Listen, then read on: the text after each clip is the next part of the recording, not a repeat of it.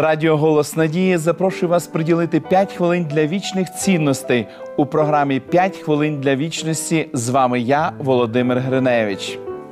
Пропоную вам зупинитися і подумати про вічність.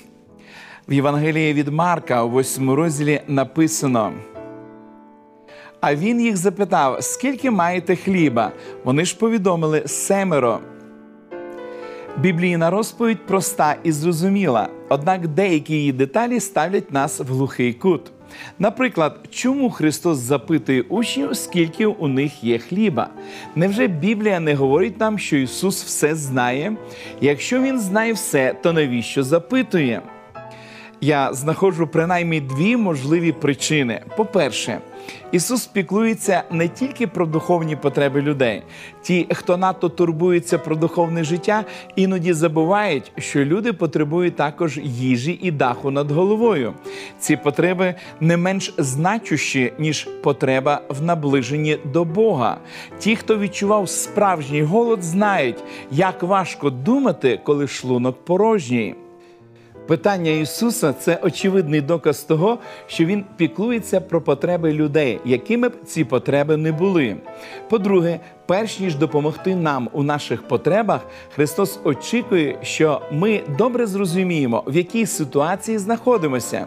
Коли учні розповіли Христу, що знайшлося лише сім хлібів, а це означало, що один хліб був більше ніж на 550 осіб, то стало Цілком очевидно, що людськими зусиллями абсолютно неможливо задовольнити потребу 4 тисяч людей в харчуванні.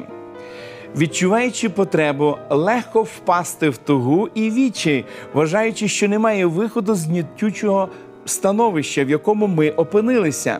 Наші слова вічію затягують нас в порочне коло песимізму і поразки. Слова, що виходять з наших уст, доводять нашу негативну позицію. У такі моменти ми забуваємо, що Бог насправді хоче допомогти нам у наших потребах. Бог починає діяти, коли людські засоби виявляються вичерпані, коли залишилося всього сім хлібів і декілька рибок, щоб нагодувати тисячі людей. Тоді Бог зробив чудо. Бог знає, коли і в чому ми відчуваємо потребу. Він бачить, коли нам боляче, коли ми плачемо в своїх кімнатах, не знаючи, що робити. Бог ніколи не залишить нас. У найдраматичніші моменти нашого життя Ісус знаходиться поруч з нами. Сьогодні ж, замість того, щоб скаржитись, розкажіть про свої плани Ісусові. Прийдіть до Нього з тим, що у вас є. У нього є сила, щоб зробити неможливе. Просто робіть те, що Ісус скаже, і чекайте, довіряючи йому. Помолимось. Дорогий Небесний Отець, ми безмежно вдячні Тобі за чудові слова, настанови і гарні історії, які ми знаходимо на сторінках святого Писання. Допоможи нам взяти певні повчання для себе, допоможи нам пам'ятати, що Ти піклуєшся завжди про нас, і допоможи нам довіряти Тобі. Молимось в дороге ім'я Ісуса Христа. Амінь.